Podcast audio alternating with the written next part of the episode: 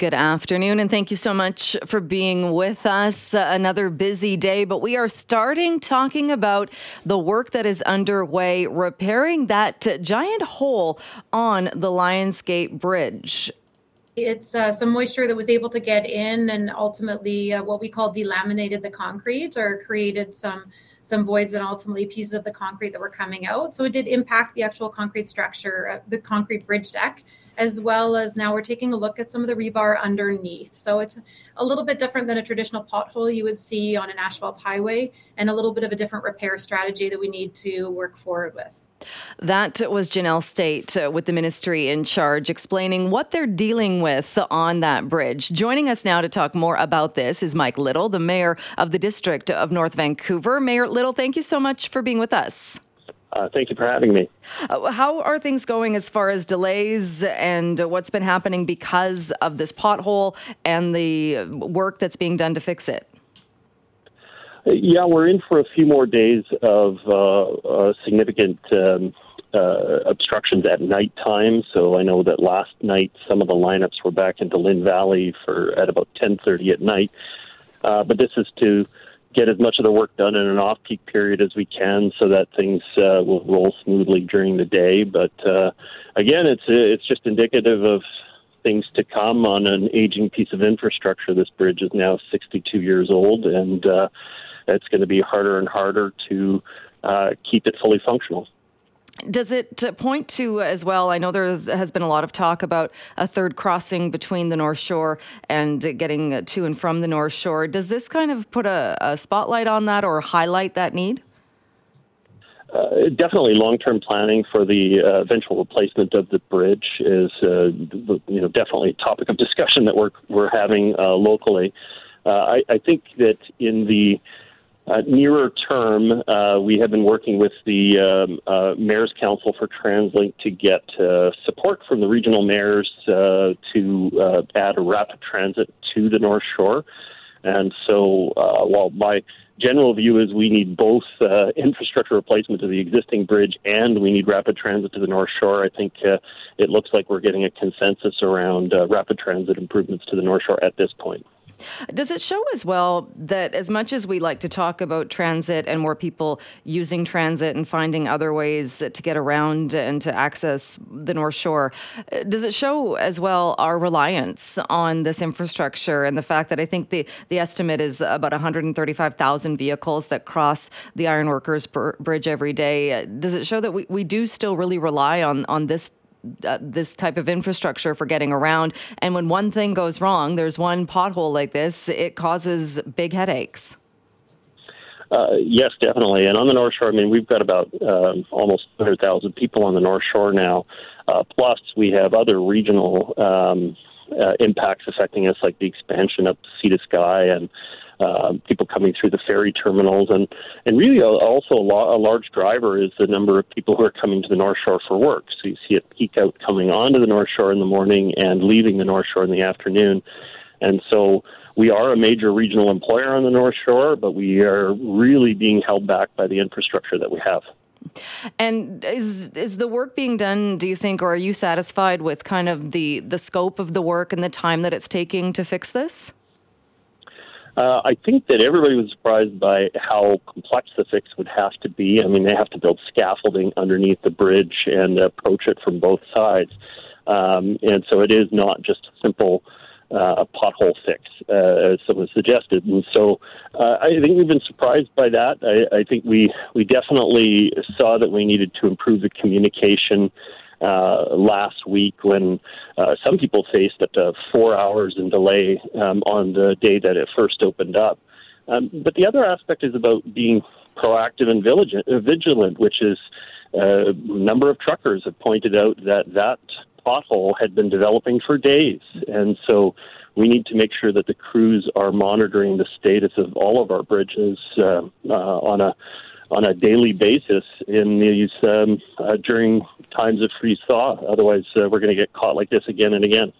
Because it wasn't that long ago, was it, that there was, I, I, don't think it was to this extent, but I do remember there was a metal plate on the Lionsgate Bridge and the bump that even, even though it was a, a plate covering something, I remember the traffic backups because, and not that the lanes were closed or anything, it was just people slowing down to get over that metal plate and worried about, I guess, tire damage or worried about hitting it too fast. And that too caused a lot of traffic congestion. And it wasn't just perceived tire damage. There was actually tire damage through um, um, when, when the, particularly when the plate was out of position. Um, and so, yes, it seems to be happening with more frequency, and I guess that's be, to be expected as you're nearing the end of life for um, a major piece of infrastructure or it's due for a major redecking. There were some photos going around of, of this one that we're currently dealing with on the Ironworkers Bridge that showed showed a bolt that looked to be sticking out quite a bit from the metal plate. Have you heard of tire damage or any of those issues because of this this pothole and the repair? I've seen cars pulled over to the side of the road on the south side of the bridge, um, and I, I don't know whether it's specifically tied to that, but I do commute through that region as well sometimes, and and so I've definitely seen uh, vehicles in the last week with some pop uh, tires. That uh, those bolts uh, are really quite significant. If you take a close look at them, they're um, I guess that's the only way you can do it is from the from the top side is to have fairly significant bolts on the top side. But it's uh, uh, it also makes quite a clang when you drive over it, um, making some drivers nervous. I guess. Yeah, which which uh, that's understandable, or you could see how that would also cause the backups. And, and, I know you touched on this, but do you think this will bring more attention to it, or, or how do you kind of steer that conversation in, like you said, rapid transit, looking at this aging infrastructure and making sure these crossings are a priority? Well, we obviously have to continue to tell the story to the region. Um, it is a regional uh, traffic problem, um, and as you said at the top end there um, 135,000 daily trips. I think you're at about 60,000 daily trips on the Pattullo Bridge and 80,000 daily trips on the on the in the um, George Massey Tunnel. So this is an even more major piece of regional infrastructure than those. But now that we have concrete steps taking place on both the Pattullo Bridge and the George Massey Tunnel, we really need uh, everybody to, to remember that the North Shore is next and that the Iron Workers Memorial Bridge is not meeting our needs now, and it's going to be harder and harder for it to continue to um, be maximized even over the next uh, few years. So we, we need a solution. And and just going back to something you mentioned there that there have been reports or truckers saying this pothole was forming over a number of days. Who does that fall to then as far as who maybe should have been paying better attention or could have been alerted and maybe got ahead of this so we're not we wouldn't now be looking at several nights of lane closures and scaffolding and this large scale repair? I, I just uh, I need to get a clear message from the MOTI about what they knew ahead of it opening up because it, what I've heard is that uh, they're um, uh, sometimes these things are identified and they, they plan the maintenance uh, when they wait for a weather window window potentially, and then it, it, it sometimes opens up in the meantime, forcing their hand to do main, uh, do the maintenance work at an earlier stage. That might have been the case in, in this one. Um, uh, so, but I, I think probably the thing to learn from that is to make sure that if uh, particularly our trucking community, because they have a really, um, um, from their vantage, uh, sitting up high, they can see these things better than lots of the other uh, drivers on the road. Just communicating back, maybe having a central place that they can communicate back um, concerns about um, potholes in the space uh, to make sure that it's being uh, caught up in the regular maintenance um, by the MOTI staff. And I know, are there any thoughts that this is was this caused perhaps by the recent snowfall and the sto- uh, the snowstorm with the, all of the the whatever was done to the pavement to to try and deal with ice, or do we know if that was a factor? Uh, I'm sure that was a factor, but it was, but it's also simply we, we haven't had a redecking project on this bridge for I, I think it's 25 years. Um, and so uh, it's it's getting to the point now where it's going to need a more serious overhaul in order to be able to extend the life of the um, superstructure of the bridge. All right. Well, Mayor Little, thank you so much for joining us and bringing us this update on the bridge. Appreciate your time today. You bet. Thank you so much. Thanks so much for being with us on this. I was just about to say Wednesday afternoon. It's Thursday on this Thursday afternoon. And uh, coming up a bit later on in the program, we're going to be talking about TransLink and what they are doing with a whole bunch of bikes that have been left in some of their locked facilities. If you have a bike that, for whatever reason, you've left it there, you might want to pick it up sooner rather than later. But we'll have more details on that coming up a little later on in the program. We're going to talk now about about healthcare workers, specifically at long term care facilities, and some changes that are now in place. And Terry Lake joins us, CEO of the BC Care Providers Association. Thank you so much for being here. Thanks for having me, Jill, and Happy New Year to you and your listeners. Happy New Year to you as well. Uh, wanted to talk to you and get a bit of an update as far as how things are going in long term care facilities. Uh, let's start with the single site work order, which has been rescinded. How big of an impact or how big of a deal is that? Well, it certainly has been an impact over the last two years. It was put in place um, to prevent the spread of the virus from uh, you know, a worker in one home that is also working in another home, uh, which made a lot of sense before we had the vaccine uh, that protected those in care so well. It became more of an issue around the inability to fill positions and, and to have backup uh, casual staff when needed. Uh, so we, you know, had urged the government to um, to rescind the single site order, and what they did is more is kind of a phased approach increasing the, the sort of areas that uh, you could cluster workers, so within a health authority. Uh, but now this single site order has been lifted completely uh, as of January 1st, which means that you can work in more than one care home uh, at a time, which will in many ways alleviate some of the staffing pressures we're feeling uh, at our uh, homes around the province. Was part of the goal of that, though, wasn't it to make it so people could work a full time job in one facility rather than maybe more of a piecemeal trying to get full time hours by working in different facilities? Well, you know, the situation we've been in for the last number of years is that there's there's more hours than there are people to fill them. So people certainly were able to get as many hours uh, as they wanted. So it really was about limiting uh, the potential spread of the virus from one home to another, which again made a lot of sense when we didn't know how this virus was acting and we didn't have the vaccine in place.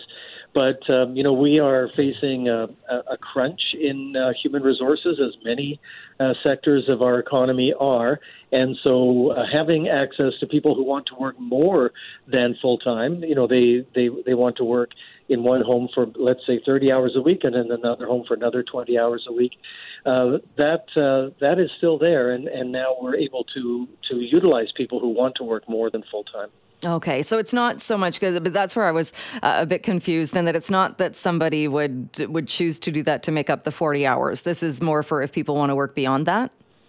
Yes, and and and tied to that, and to the government's credit, was was the wage leveling, which basically said that you know people would make uh, sort of the the minimum level that we see in the in the Health Employers Association of BC contract. So those people that were getting paid below that mark were leveled up to that mark, uh, and that was tied to the single site order. So now we're, the government is busy untangling those two things to keep wage leveling going, so people can earn uh, a decent living uh, while still having the flexibility to work in more than one location.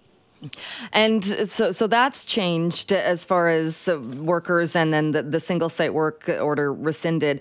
How are things going? Then you're talking as well about shortages. How how um, how concerning is it at this point that there are shortages when it comes to staffing levels? Well, it's always a concern. I would say that you know at, at some points in the year we were at kind of a red alert level. Uh, we're more in a sort of orange uh, alert level at this point because things are a little bit better in terms of people coming back from uh, from being ill, and and vaccine has made such a difference that people aren't getting as sick as they were in the initial parts of the pandemic.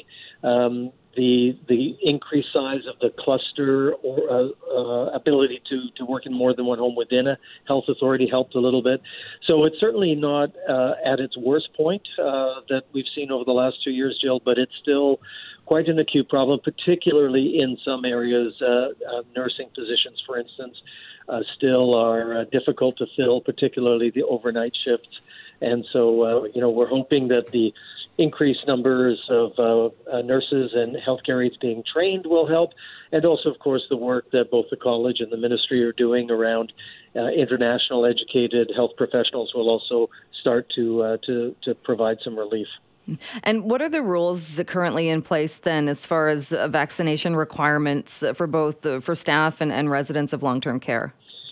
Well, residents don't have a requirement, but uh, having said that, I would say 99% of residents have availed themselves of all the vaccines, including the boosters with the uh, the new variant involved. Um, the people who work in long term care must have at least the first two set of vaccines. They're not required to have boosters, although we know many, many of them have. Uh, but again, we're just not seeing that level of sickness due to COVID um, that we did see in, in previous years. But of course, or in the in the initial wave, I should say. But of course, going into respiratory season, we see other viruses increasing, like RSV and and flu virus, which is uh, affecting people's ability to to stay well and to to go to work. Do you think it would have an impact then if that rule was was relaxed as far as allowing somebody maybe who only had one dose or hadn't been vaccinated against COVID-19 to allow somebody in that position to come back to work? We don't think so. Uh, you know, we, we take it on principle, and certainly, uh, you know, all of our members uh, agree with the the principle of, of, mandatory vaccination for those who work in healthcare uh, against those viruses that are the most um, that put our residents at the most risk. So while it may mean that a few people come back into the sector that aren't vaccinated, uh, the risk of doing that and the message it sends, uh, our members don't feel is appropriate. Sure. Uh, there is there a mandatory vaccine though, or a, a mandatory requirement for flu vaccine? There isn't at the moment. Um, many people who work in healthcare, of course, avail themselves of the opportunity to get vaccinated, and those working in long term care homes uh, are masked when they're working. Uh, so there is that level of protection. Uh, this has been a subject of controversy, of course. Uh, the former uh, minister, uh, which was me, uh, was very supportive of a, of a mandatory flu vaccine uh, that uh, since has been relaxed by subsequent governments. But um, you know, I I personally, and I think most of our members would support a mandatory flu vaccination program as well.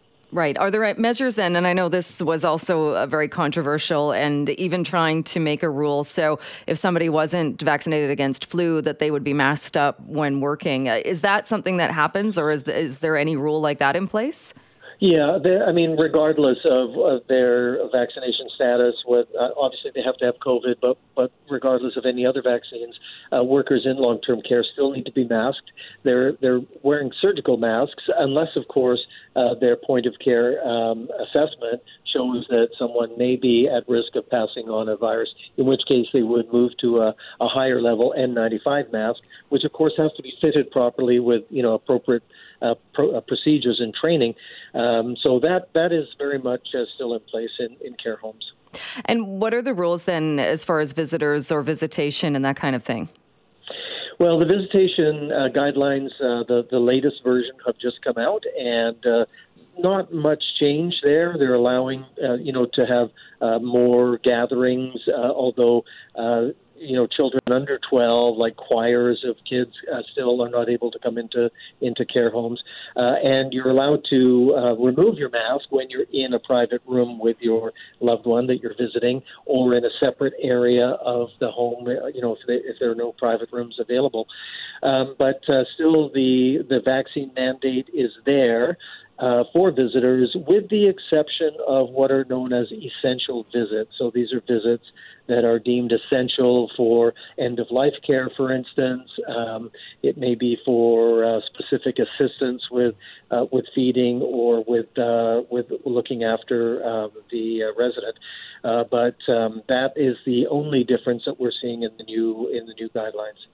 And do you think that we've come to this point, having gone through uh, the the beginning of the pandemic, like you said before, and getting people vaccinated and, and learning from that? Have we come through to a better place as far as lessons that uh, we've learned, or, or where do you think there needs to be the focus now, or where are there is there still room for improvement? So when we're talking about long term care.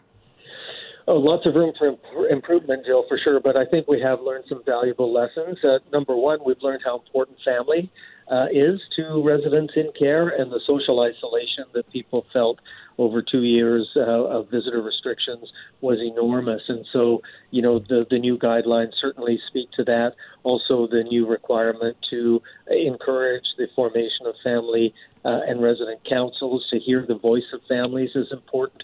So I think that's uh, certainly an improvement and a good focus uh, for operators and health authorities in terms of long term care. We also recognize the importance of ventilation and how important it is to make sure we've got good air quality. And so the federal government invested a lot of money into capital improvements around air conditioning and uh, ventilation. We need more of that uh, going forward. And quite frankly, we just need to be building more uh, modern uh, uh, care homes because, as, as much as we like to think we can keep people at home as long as possible, at some point, many people do need uh, long term care, 24 hour care. And that means we've got to be building at a much faster rate than is currently planned. All right. Terry Lake, we'll leave it there for today. Thank you so much for joining us. Thank you so much, Jill. As mentioned just before the news, Ukraine is spurning an announcement by Russian President Vladimir Putin. This announcement of a 36 hour ceasefire to mark Orthodox Christmas, and Ukrainian officials saying there would be no truce until Russia withdraws its invading forces from occupied land. So we wanted to talk a little bit more about this. Joining us to do that is Mikhailo Ozorovich, pastor at the Holy Eucharist Ukrainian Catholic Cathedral in New Westminster. Thank you so much for coming back on the program with us today. My pleasure. Thank you, Jill. What are your thoughts on this call for a ceasefire? Many are calling it propaganda, but this call and the response from Ukraine as well.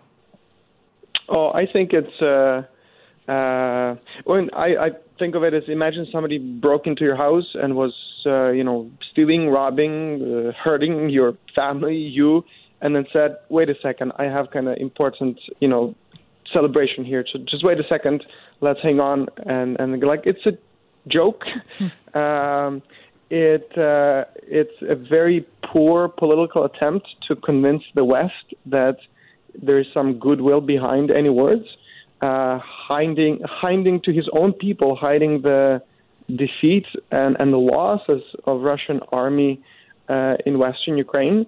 Um, it's uh, covered this, you know, tr- attempt to hide behind Christmas and Orthodoxy and birth of, of Christ and Savior and its celebration, as if that has anything uh, to do with being somebody who invaded another country and killed thousands and hundred thousands of people and hurt millions.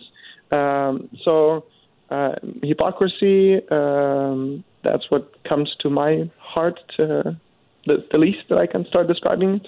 Uh, are you hearing from people, or what are you hearing uh, from people, uh, either friends or family members, uh, that are continuing and are still in Ukraine?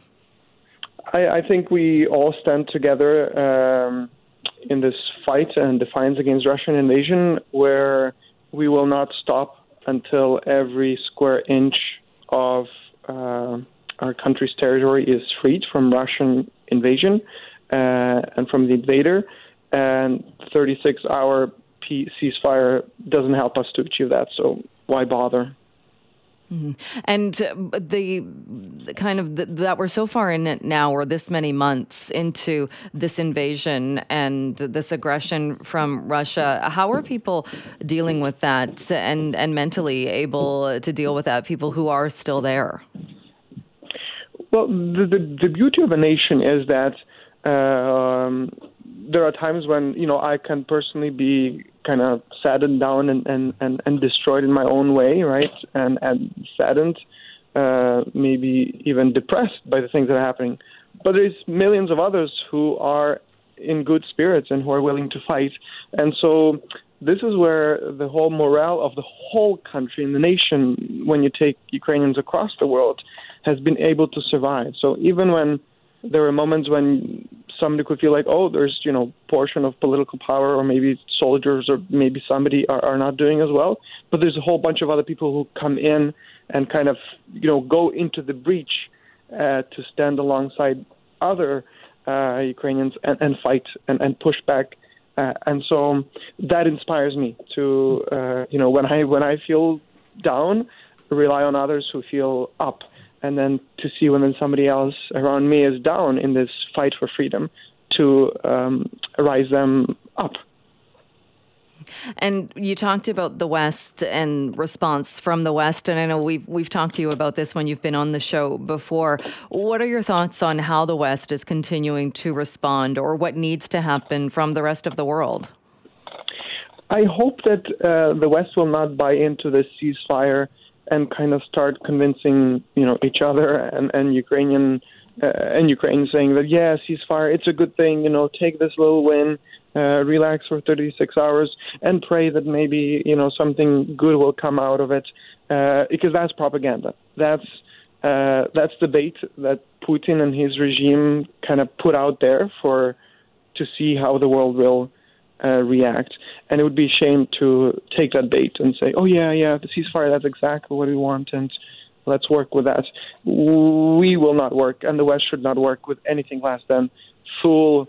Uh, uh, full total uh, taking away the Russian forces from every inch of Ukrainian territory because now every inch, every square inch has been fought and has been covered and uh, kind of saved and redeemed by, by blood of those soldiers who gave their lives and many uh, civilians and innocents. And what do you think is going to happen as far? And I know nobody can predict exactly what what is going to happen, but I mean, I, have talked to people who have family in Russia and they've left, uh, saying that they've left Russia. They are not going back until Putin is gone. Uh, no matter knowing that that could take some time, nobody really knows how that will play out. But what are your thoughts on on how this is going to continue and and, and what people will be facing? Uh, my uh, very f- first thought that came to my mind from the start of the war is uh, to keep praying, me as, as a priest, for conversion of, of Russian people. I, I still put a lot of uh, hope, not as much as onto Ukrainian people and their courage and their strength, uh, but I, I do put a lot of hope onto the people in Russia that they they get enough courage, they get enough uh, soberness, they get enough of uh, truth uh, in their minds and some goodness into their hearts and rebel and, and start a revolution and fight against the tyranny. Because uh, what we see on display in Ukraine happening in, in, Russia itself, it's just covered up more uh, and it's not visible to the world. Um, so that's that's still is my prayer for have uh, because we have we have Russian volunteers here who exactly what you described have left Russia and, and say how can we help from here uh, to defeat our own country kind of thing. So uh, I do hope that millions will will rise in, in Russia to overthrow the current government and actually you know reform and repent and change their ways of life.